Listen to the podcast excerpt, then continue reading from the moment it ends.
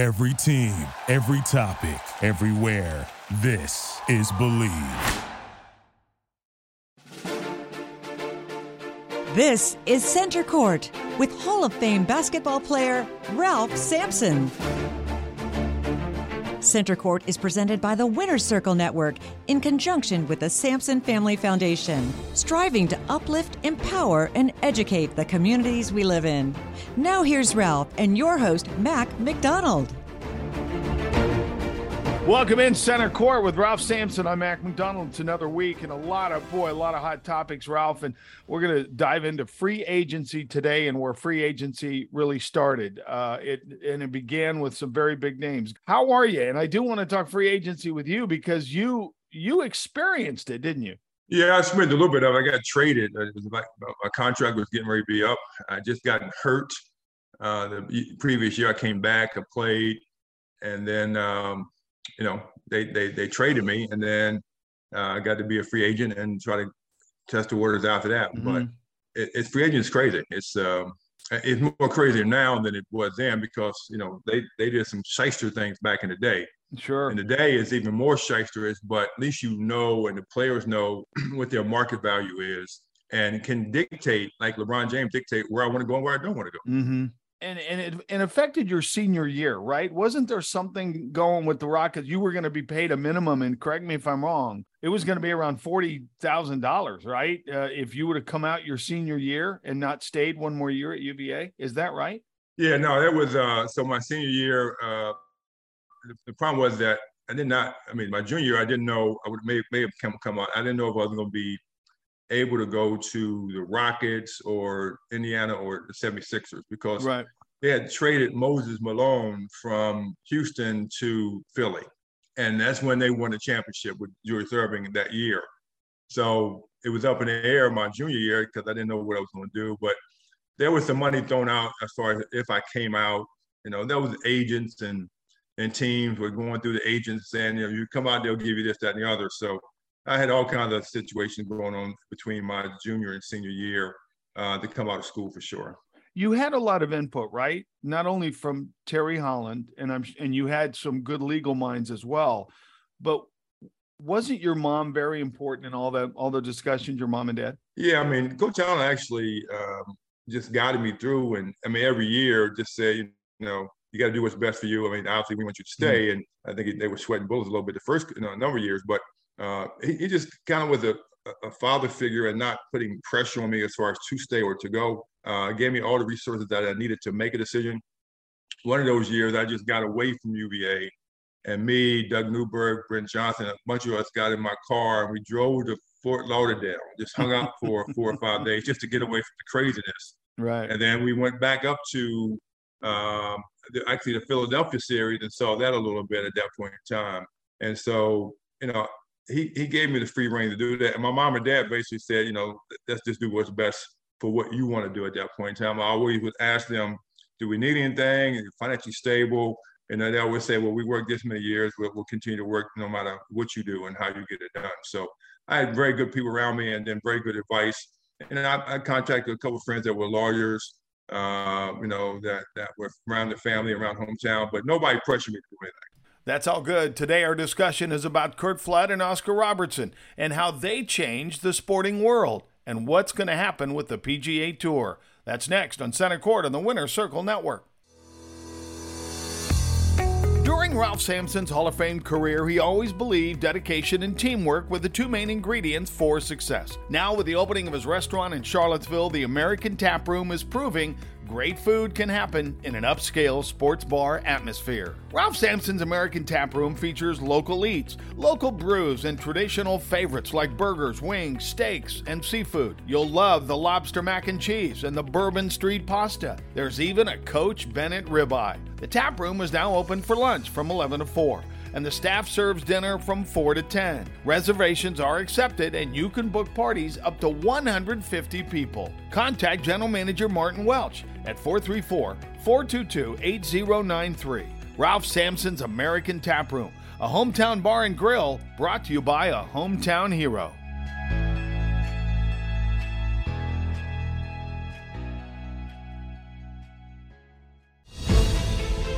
I think a good team has a good spirit, and vice versa. You know, it's it's it's very difficult to say which comes first. I think you have to have the talent though, uh, in order to have a good ball team. And when you win, you develop a real good, close relationship and good spirit with your ball club. You're listening to Center Court with Hall of Fame basketball player Ralph Sampson. Once again, here's Ralph and Mac.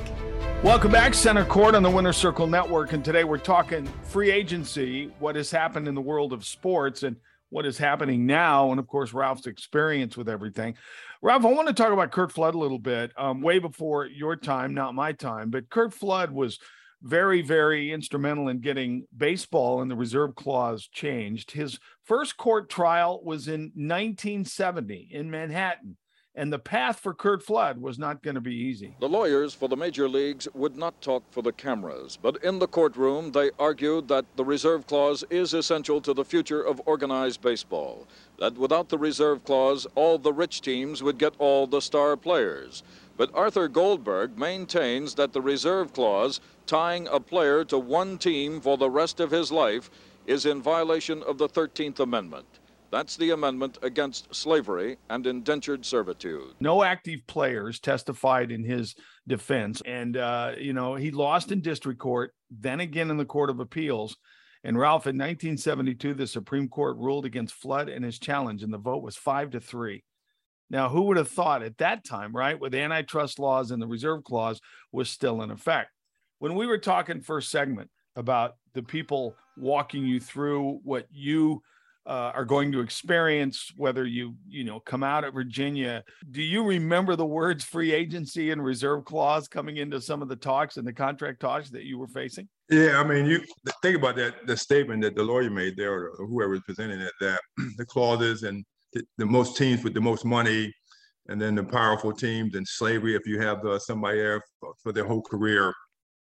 I mean the most valuable teams in the nba today um, you know, or the NFL or baseball still have a market value, and the owners know that. Lakers mm-hmm. and Boston and Chicago, uh, all the teams that are, you know, I mean, the Houston Rockets sold for 2.2 billion. So uh, they they got a powerful team, so they got to make money. They got to have some good players because they value they value their asset.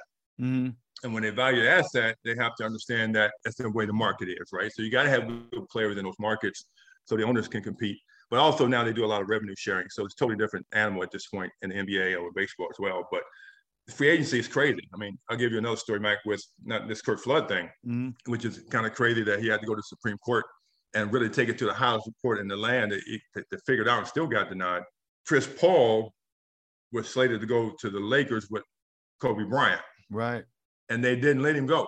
You can't go to the Lakers. You can't have that mm-hmm. powerful team in Lakers, but you can go to the Clippers which is a rival team across the way, so we make this rivalry happen. So Chris Paul in his career could have played with Kobe Bryant and he could have won quite he could have won some championships by now.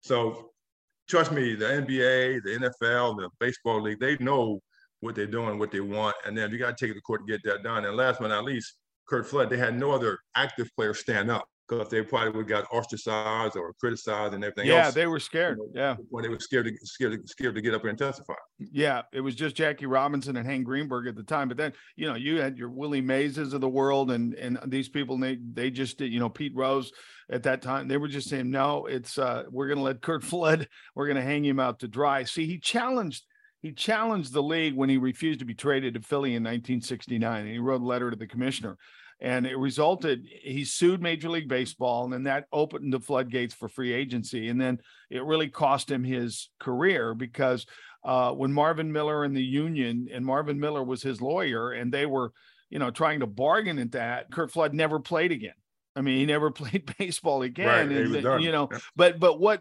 we don't realize, and he never had a chance to really return to baseball. But what he did was set the tone for sports for the next 50, 60 years.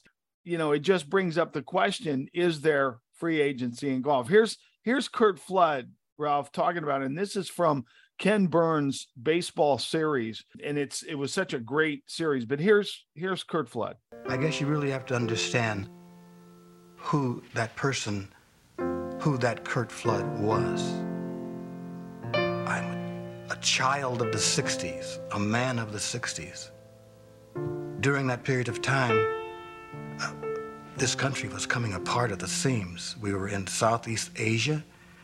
Uh, men were, good men were dying for America and for the Constitution in the south, southern part of the United States. We were marching for civil rights, and Dr. King had been assassinated, and we lost the Kennedys. And to think that merely because I was a professional baseball player, I could ignore what was going on outside the walls of Busch Stadium is truly hypocrisy. And now I find that all of those rights that these great Americans were, were dying for, I didn't have in my own profession. And then it was in 76 that pitchers Andy Messersmith and Dave McNally agreed to play without a contract.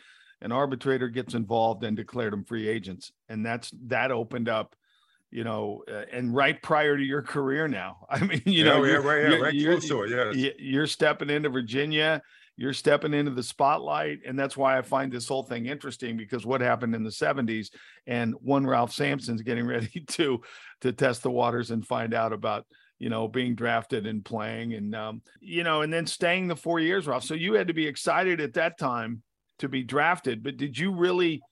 did you have a pretty good feel? And I know you had good people around you. Did you have a good feel as far as contract situations and heading to the Rockets? Not at all. I mean, I, you know, had a, a good legal team and then a good agent at that point in time that new contracts, but you know, we we we loaded contract with every possible incentive that we could get our hands on. Mm-hmm. Um, but you know, the negotiations were easy um, because you know being the number one pick and knowing I was going to be the number one pick for three or four years straight, um, the Rockets came in and they rolled out the red carpet. And then it took us about a couple weeks to get the contract done. Um, but there was always standards then. You got to understand Magic and Bird them came in before me. And then George Gervin, those guys did it. And, and, really, I think the Moses Malone thing helped as well, leaving Houston, going to Philadelphia because he got tra- traded there so they mm-hmm. get the mm-hmm. number one pick. Uh, so a lot of things were going on prior to me coming to the NBA, that kind of position, the free agency there, but kind of the start of what's going on right now back in that day. So it was fun to be a, a, part of it. But when you look back, it's like all these things were going on that you didn't really understand back in the day, but now you do. As long as I've known you, I don't think I've ever asked you this because I lived it uh, being part of the university at that time. People were so wrapped up in the Ralph Sampson story. And I know about the Red Auerbach visit to your house and your mom saying, no, you're going you're going to go to college. But did you feel pressure and did the pressure mount year, sophomore year, junior year, you know, the after after you finished the seasons each spring, did you feel pressure mounting? I don't think I felt the pressure. I mean, it's like playing a game. I feel pressure when I play not really. I'm with the ball in my hand. Mm-hmm. Uh, so I had the decision to make. My parents didn't pressure me. Like like I said earlier, Coach Holland didn't pressure me. The teammates, you know, we had fun hanging out. Um, but the big decision was I really ready. Was I really go to the NBA after my freshman year? No, I was not strong enough mm-hmm. physically or mentally. I probably was ready after my sophomore year, but you know, I looked at the quality of where I was going to play, you know, Indiana or uh, a team that I didn't want to go to. Mm-hmm. Uh, you know, I wanted to play for a, a decent team. Uh, you know, that's why when the Lakers and uh, Indiana had to flip, if I would have known that the Lakers would have won the flip, I probably would have came out. But I couldn't take a chance on that. Um, you know, the year that Isiah Thomas went to Detroit, um, you know, it was uh, Isiah was like the second pick. That another Indiana may have had that pick. I didn't want to go right. to Indiana either so it just depends. There wasn't any pressure. It was, uh, you know, and I was, Mac, you know, I was having fun at UVA. Uh, you know, people had to understand that, you know, I had great coach, Coach Holland, you know, Odom, Larranaga Page, right. all that kind of stuff with great coaches. Also had great teammates. And, you know, and, and, and even after now, you know, after playing, retiring, and at just states of my life, teammates actually very special. Ricky Stokes, Bobby Stokes, you know, good friends. Kid mm-hmm. Nealon, uh, that's going through some uh, some uh, issues medically right now. And then you know Terry Gates, Jeff have, you know Lee Rake, all, all, those guys you know are still good friends.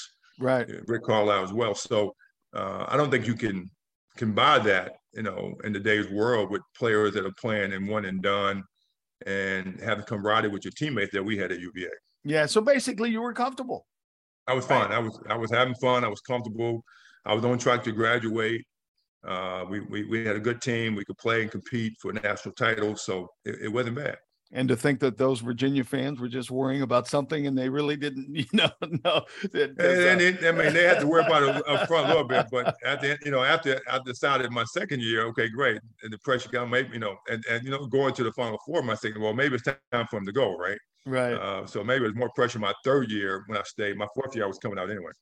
Well, hey, big fella, you cost me about five talk shows a day uh, in the there month of May. Exactly, so exactly. I just want just want to tell you. And by the way, before we go to break, because we're going to get into the NBA side and the Oscar Robertson rule in 1947, the NFL replaced the reserve rule with it, and they developed a one-year option. And under that rule, teams had the right to use a reserve clause one time after the expiration of a player contract, and then the option year uh, could not contain the reserve clause at that time, and that made players free agents with no restrictions. Because people say, "Well, what about the NFL? When did it happen?" Well, the one-year option rule was instituted in 1947 and lasted until 1962. You know, and you know, and really, really gripes me. They go back to uh, Bird and Magic a lot. I mean, you know, they'll say, "Oh, well, know, because they did these things," and I mean, you know, there were some great rivalries between Russell and Chamberlain a lot of times, but TV came on then. I think the Oscar Robertson rule changed basketball. This is Center Court, presented by the Winners Circle Network in association with the Sampson Family Foundation. Welcome back, Center Court Winners Circle Network. Ralph Sampson's here, and we are talking about free agency and the impact in sports and what is really going on today. Ralph, refresh, I'll refresh my memory and yours too, maybe. If uh, but Tom Chambers was a big part of what happened because before 1988 in the NBA, you could be drafted or traded. Now, signing with another team after your contract was up, it was not really that the the wide open option it is today, even if your team was willing to let you go. In short, there were good chances you weren't going to go anywhere. Now, correct me if I'm wrong. Um, it became official when Tom Chambers said, "Look, if I don't accept it because I feel I can get a better deal. But the league developed that you had to be in the league seven years or more to move on, and you have played through two NBA contracts. And uh, and we'll talk about the five free agent signings that maybe affected basketball of all time. But as you were working there with the Rockets, you you were comfortable in Houston, as we use that word again, right? So you weren't going to test the free agent market anyway. How long? How long what was the length of your first Houston Rocket contract? Uh, first contract was three years. Okay. And so yeah, the first three-year contract was the first player to, uh, of a million dollar contract that's coming out coming out of uh, college. It was three years, uh, and then you know with a, with a fourth-year option uh, if we wanted to take that. But uh, then actually, I signed after the third year. I signed another contract with Houston for another four years and then end up getting traded uh, to Golden State somewhere in that that second second season. I mean, second uh, year of the second contract. Uh-huh. But uh, you look back at all that, and then you mentioned Tom Chambers, traded because Tom Chambers, I was playing in one of the All Star game, my fourth or my actually my fifth All Star game, which I didn't get to play, uh, and uh, I got injured that year and Tom Chambers was the backup All Star, so he became the All Star. But he won the MVP of the All Star game and took off after that with the Seattle SuperSonics. We also mentioned in the player unit, a guy named one of the most powerful people in NBA at that point in time was Larry Fleisher. Uh, oh, he had the union, yeah. he had everything together, and he fought for the players like you wouldn't believe. With that, you know, you got to play seven years and you have to do all these things that uh, the, the league wanted to do and didn't really give the players much rights to really control their own destiny. It was 1976, and the NBA had 18 teams now uh, with the merger, and they agreed to a class action settlement with the Players Association, which ended up changing the balance of power. And players now had leverage in dealing with owners. Uh, MLB and NFL players soon won uh, similar suits and everything. But it was Oscar Robertson who went after the rule. It was that settlement because it, it, eliminated the option or reserve clause. And it was Oscar Robertson who fought for it. And yes, the Big O was pretty proud of that legal proceeding. Uh, when I first got involved with it, I didn't know what the hell was going on with it, to be honest. I didn't know where I was going to go, anything at all. Just know we had a group of people. We had to get some. And during those days when you had player representatives, if you were not a good player, they'd get rid of you because the owners didn't like that. And I think I've suffered myself because I got involved with the President Association, and we mm. won the mm. case. It was 78, I believe, something like that. 76. Uh, 76. It, yep. It's just something that had to happen, you know, because things were not right in basketball right. for a long time, you know. And just, for instance, if you were a player on the, on the Minnesota's team, and you said, had you played out your option, and you didn't have a contract, they could keep you from playing with any team in the league. And that was the real thing. Uh, that was really the basis of what we were doing. And not only that, the league was trying to merge, and we felt that if the league would merge, they would cut down on player salaries. And eventually, they merged anyway. And, and the thing about it just went back and forth, and it was just it was just a, a, a journey that the owners did not want the players to have any control at all of what was going on in basketball. And you know, and they fought that tooth and nail. And look at them now. Look, look at what they've done. You know, T- guys selling teams for a billion dollars. And uh, and that's in an interview with Kevin uh, Garnett. So Ralph, were you aware then? And I mean, were players players were probably discussing this buses, restaurants, like what was happening at the time in the mid 80s regarding free agency and what was happening with the NBA. Yeah, I mean, all the time. Uh, I was actually a, uh, I was a player rep for the Houston Rockets, so I was mm-hmm. in some of those meetings. Uh, and you go All Star games and meetings. It got heated in those meetings, especially when there was time to renegotiate the uh, collective bargaining agreement with the owners.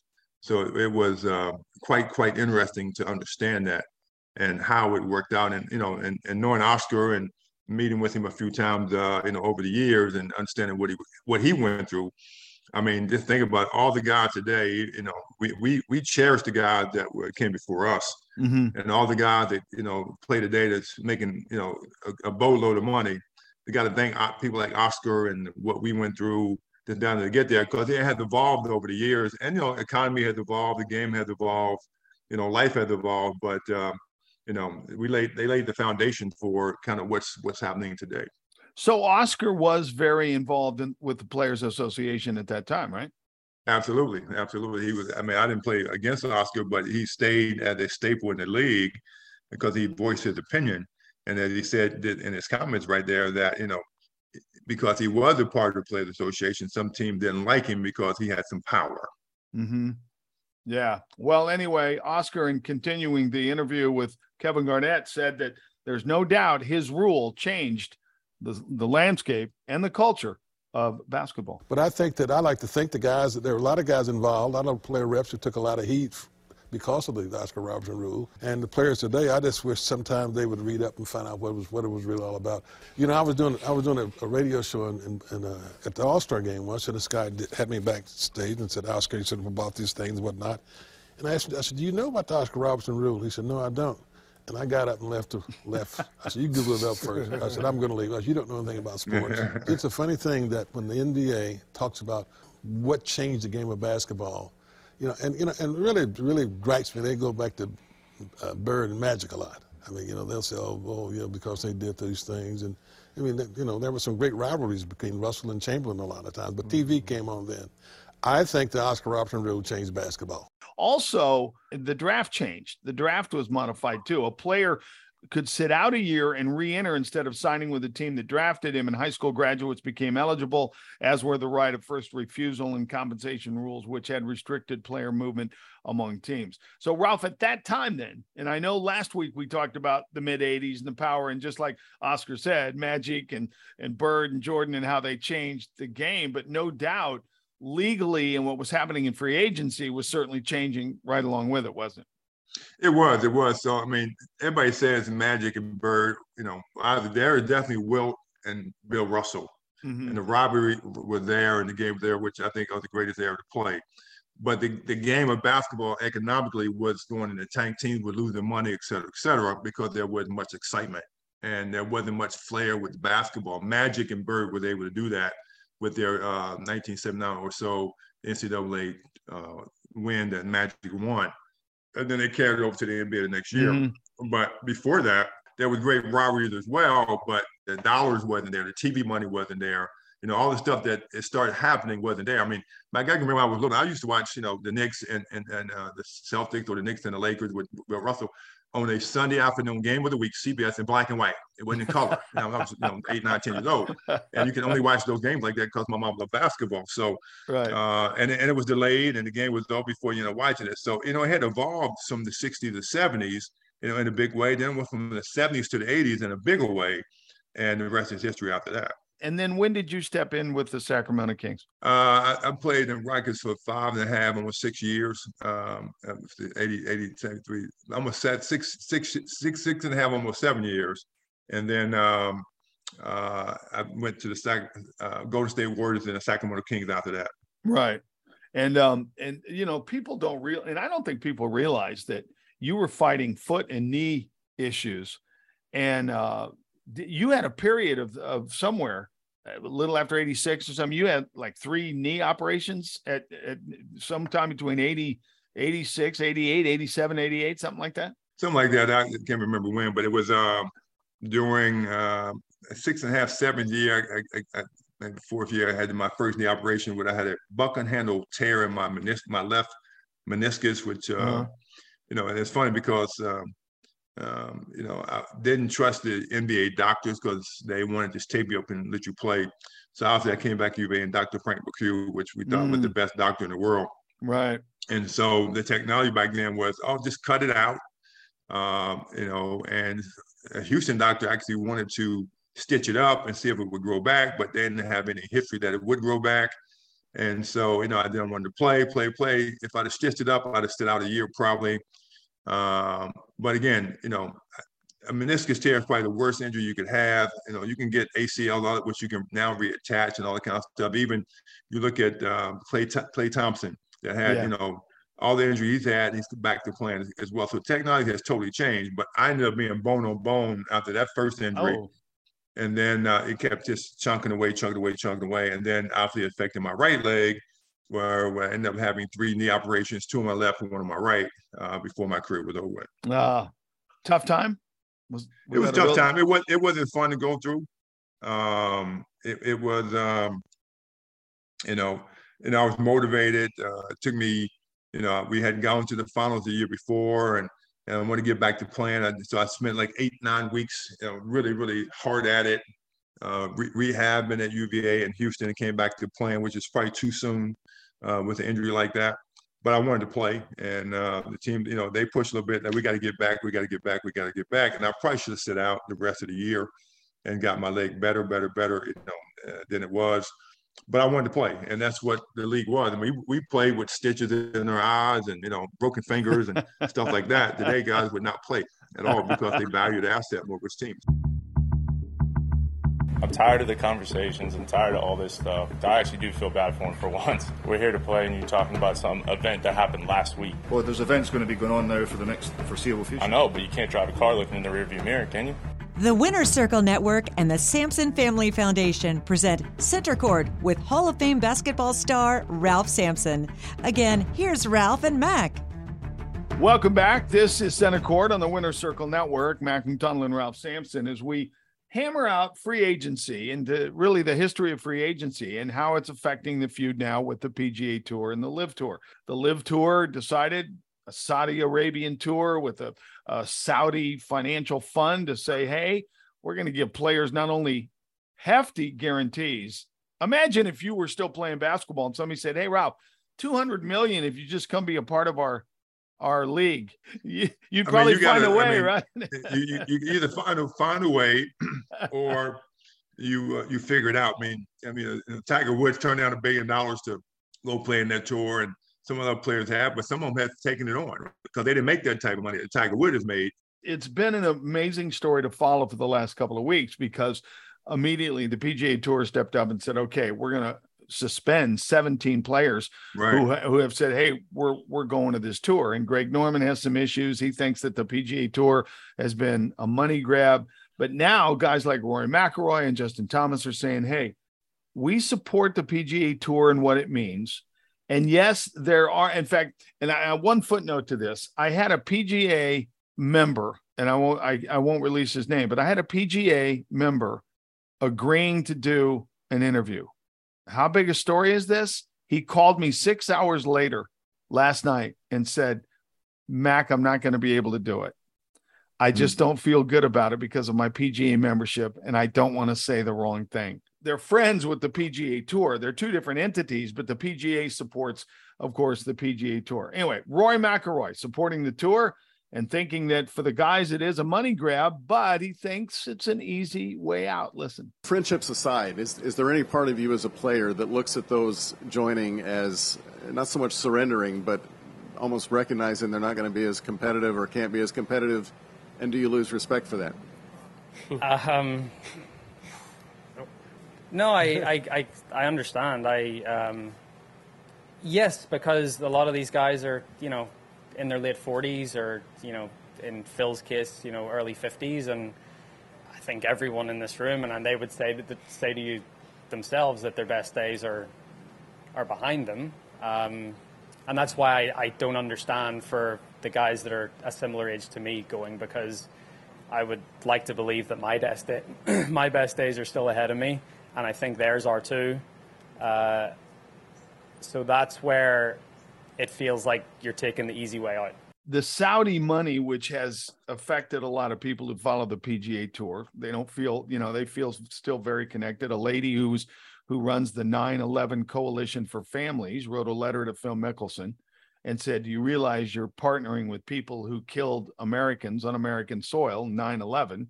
And so that is part of the the whole controversy. And then when you've got the other players going, well, it's, it's a money grab. It's not a money grab. But the po- the PGA Tour has a policy and a policy board saying you can't play on another tour. Exhibitions are fine. And even though now it's a definition, is this an exhibition or not? You know, Ralph, imagine being an independent contractor. You're you're your own businessman now, basically. But imagine if you were with a team and you wanted to go play in an exhibition, unless there were rules garnering saying no, it would be kind of hard for you not to not to go, right? And especially in a golfer's world. Well, especially in the golf world. So the PGA needs to put it put the, and I'm sure they have some type of agreement with them, like like you stated, but they need to put them on a contract and pay them a certain amount of money just to be on their tour, which I'm sure they do something, and have some type of compensation. Mm-hmm, mm-hmm. Like NBA, you go to a team, you you you you you're the property of that team basically, and you get a contract. Mm-hmm. Now think about the, the, the, guys that play in the CBA or the, the, the, the G League or the Gatorade League, whatever they call it mm-hmm. these days and they go up and they get a 10 day contract. So they're, they, they, they, they're independent contractor at that point. They get a 10 day contract. They may get two 10 day contracts. Mm. But if they had the rights to go overseas and make money, I mean, everybody wants to play in the NBA. So the PGA right. is like the NBA. Everybody wants to play in the PGA because that's the world's best golf tournament, right? Hmm. But at some point in time, I mean, especially the money that they spend out, somebody's going to jump ship. Uh-huh. It's going to be either a lawsuit from the PGA to a player or something like that. But somebody's going to jump ship because they're throwing around a whole, whole lot of money. Uh, and, and some guys, as the, as the, gentleman just said, if I'm long in the tooth and latter in my career, and I'm going to try to win another Master Masters or PGA, is, is it possible that I can do that, or I go make this fifty million dollars? Yeah, you know. And I know it's our rights in the country and Saudi versus United States and 9/11. I, I get all that, and Tiger Woods has a great statements about that. But but you know, you got you got to weigh it for your future and your family. And but and the first thing I would look at, uh, go say to Mac. I, I had a, um, a, a deal with the NBA, a guy named Otis Birdsong last year, Christmas holidays, mm-hmm. and and they were trying to get, and this is why this stuff has come out, uh, a deal to go play golf for hundred thousand dollars for three days in Saudi Arabia. And it was during the holidays, holiday season. Like, okay, great. It never came to fruition uh, but they were pushing that very hard at that point in time. So now he had evolved to where it is today, and it's kind of crazy to see what happening, what's happening. So there were NBA guys being you were being offered money to go play in Saudi Arabia as part of an NBA golf like get together, uh, yeah, celeb- golf celebrity tour. Exactly. We just go play a captain's choice game, whatever. Artis Gilmore, Otis Birdsong, uh, George Gervin, et cetera, et cetera. You know, uh, which they had called me and said, okay, big fella, we want to go over and play. And they had some, um, if you look at the uh, notes in there, they had some entertainers and people drop out. And huh. they end up calling the NBA guys and try to see if we want to come over. But it never happened. They never got it off the ground. How about, how about that? Well, Jon Rahm, of course, for, uh, U.S. Open uh, champion, and uh, he's supporting the PGA Tour as well he also weighed in on what's happening with the LIV Tour. I've never really played the game of golf for monetary reasons. I play for the for the love of the game, and I want to play against the best in the world. I've always been interested in history and legacy, and right now the PGA Tour has that. There's there's a meaning when you win the Memorial Championship. There's a meaning when you win Arnold Palmer's event at Bay Hill. There's a meaning when you win LA, Torrey, some of these historic venues, and that to me matters a lot. my heart is with the PGA Tour. That's all I can say. It's not my business or my character ju- to judge anybody who, who thinks otherwise. And for a lot of people, I'm not gonna lie, those next three, four years are worth basically their, their retirement plan they're giving them. It's a, it's a very nice compensation to then retire and sail off to the sunset. But this week, with the the U.S. Open being, you know, just one of the bigger tournaments, and at Brookline, it was very historical. Uh, you know, it's part of what the U- USGA. Uh, that's one of their five charter clubs. And uh, Phil Mickelson, when he held his press conference a week ago, 30 minutes of just questions, and it was just a it, it was a uncomfortable uh, press conference scene. But anyway, Mil- Phil tried to explain the free agent part of it and the fact that I'm an independent contractor to have the best of both worlds would be his major preference. My preference is to be able to choose which path I'd like, one or the other or both. I feel that, as I was saying to Ann, I gave as much back to the PGA Tour and the game of golf that I could throughout my 30 years here. And through my uh, accomplishments on the on the course, I've earned a lifetime membership. I intend to keep that, and then choose going forward which events to play and not. So it's going to continue to be uh, just a, a, deep dive and discussion. Right now, the LIV Tour, I think they've got six more events, if I've got my numbers right. Five of them are going to be in the United States, including their season ending event, which is going to be in Miami. It's still going to be a conflict. There's still going to be a lot of talk, and it's one of the major stories this summer. Uh, the British Open comes up. Phil's going to go play in the British Open.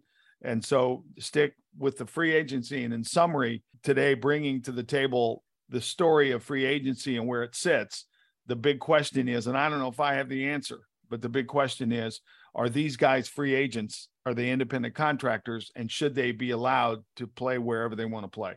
And that's the big question, even though the, the PGA Tour has a policy that these guys have signed up with. It's a big, uh, big thing, Mac. I mean, what a, what a country, United States of America is free, right? So you got some Saudi Arabia that supposedly came over and had 9/11 and killed a lot of Americans, and they come over with a lot of money and, and and do the same thing. So it's kind of to me, it's kind of crazy. But Phil, Phil was, you know, he's later in his career, mm-hmm. and he wants to have the opportunity to pick and choose what I like being a free agent. I want to go and do this. I want to do that. But his history in the PGA Tour is significant. He's got green jackets. Right. He's played the game at a high level. He respected the game. He's well known, and he's an ambassador of the sport.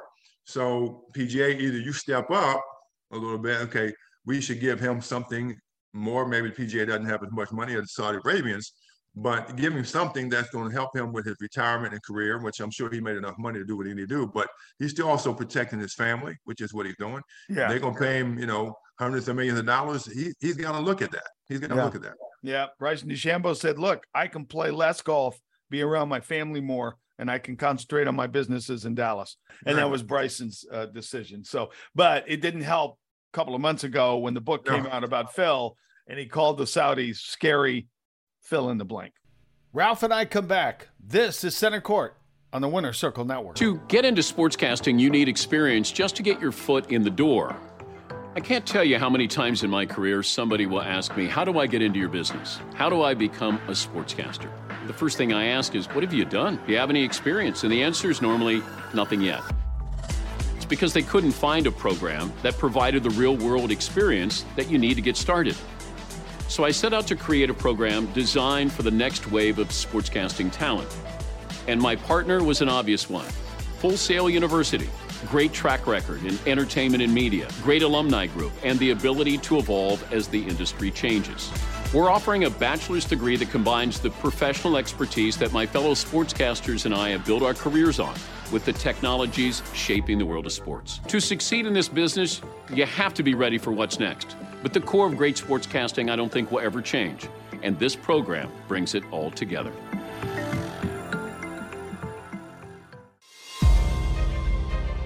I see myself myself playing a lot of golf, hopefully creating a lot of great entertainment for golf fans, and uh, give myself a lot of free time uh, for myself to be able to do things outside. Just give me the resources to go do something in Dallas, uh, build a driving range, build a multi-sport complex, do things that I can do for my foundation, uh, grow my education principle uh, idea that I have, and do things in Dallas that I want to be able to do. The Winner's Circle Network and the Sampson Family Foundation present Center Court with Ralph Sampson, uplift, empower, educate. Welcome back, Center Court Winners Circle Network with Ralph Sampson. Happy Father's Day, by the way. I certainly don't want to forget that. And with everything happening next week, you've got Massanutten Ralph Sampson Academy basketball camps, don't you? Back at Massanutten, and uh, this year, starting next week, the 21st, 22nd, 23rd, Tuesday, Wednesday, and Thursday of the next number of weeks. And it's going to be fun. We did it last year, had a ball, and and look forward to this year for sure. What do the kids look for when they come to the camp? Uh, it just depends. There's there's uh, kids that you know want to just have a good time, that want to get their first experience of the game of basketball at a, at a, at a good level. There's kids that want to get better. Uh, there's kids that are in between deciding which sport they want to go in, and then you all of a sudden have the two or three kids that may be a little bit more serious about it. So it's fun to see the uh, dimensions of kids and how they react. But you know, in a camp like that, that only maybe 15 to 20 kids, mm-hmm. I have to be very aware of what kid needs what. Yeah. And that's the fun part for me to understand the kid. And by the by the end of the second day, I kind of know and and we have this we built this relationship and I can push them a little bit harder individually at that point in time. The relationship with your father through the years, how did you become such good friends and so close? What was it your dad gave you at an early age?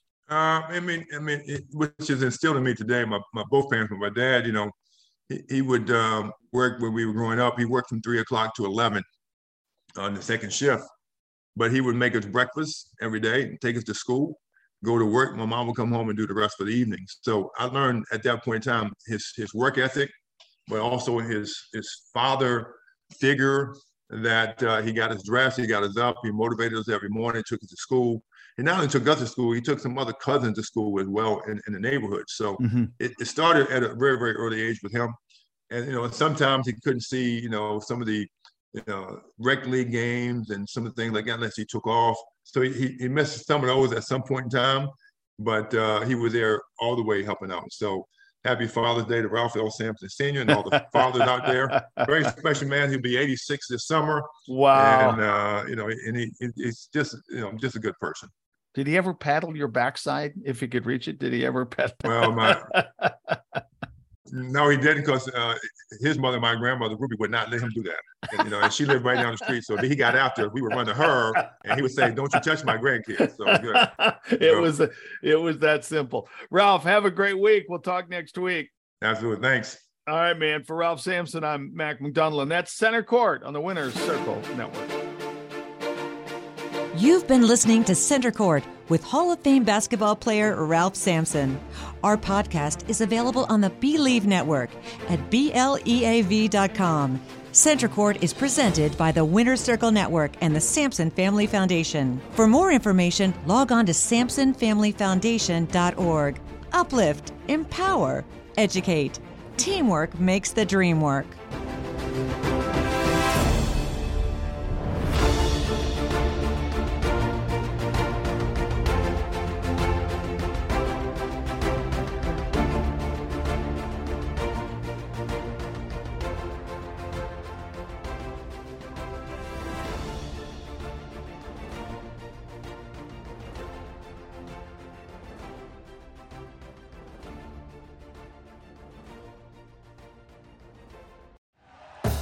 Thank you for listening to Bleav. You can show support to your host by subscribing to the show and giving us a five star rating on your preferred platform. Check us out at Bleav.com and search for B L E A V on YouTube.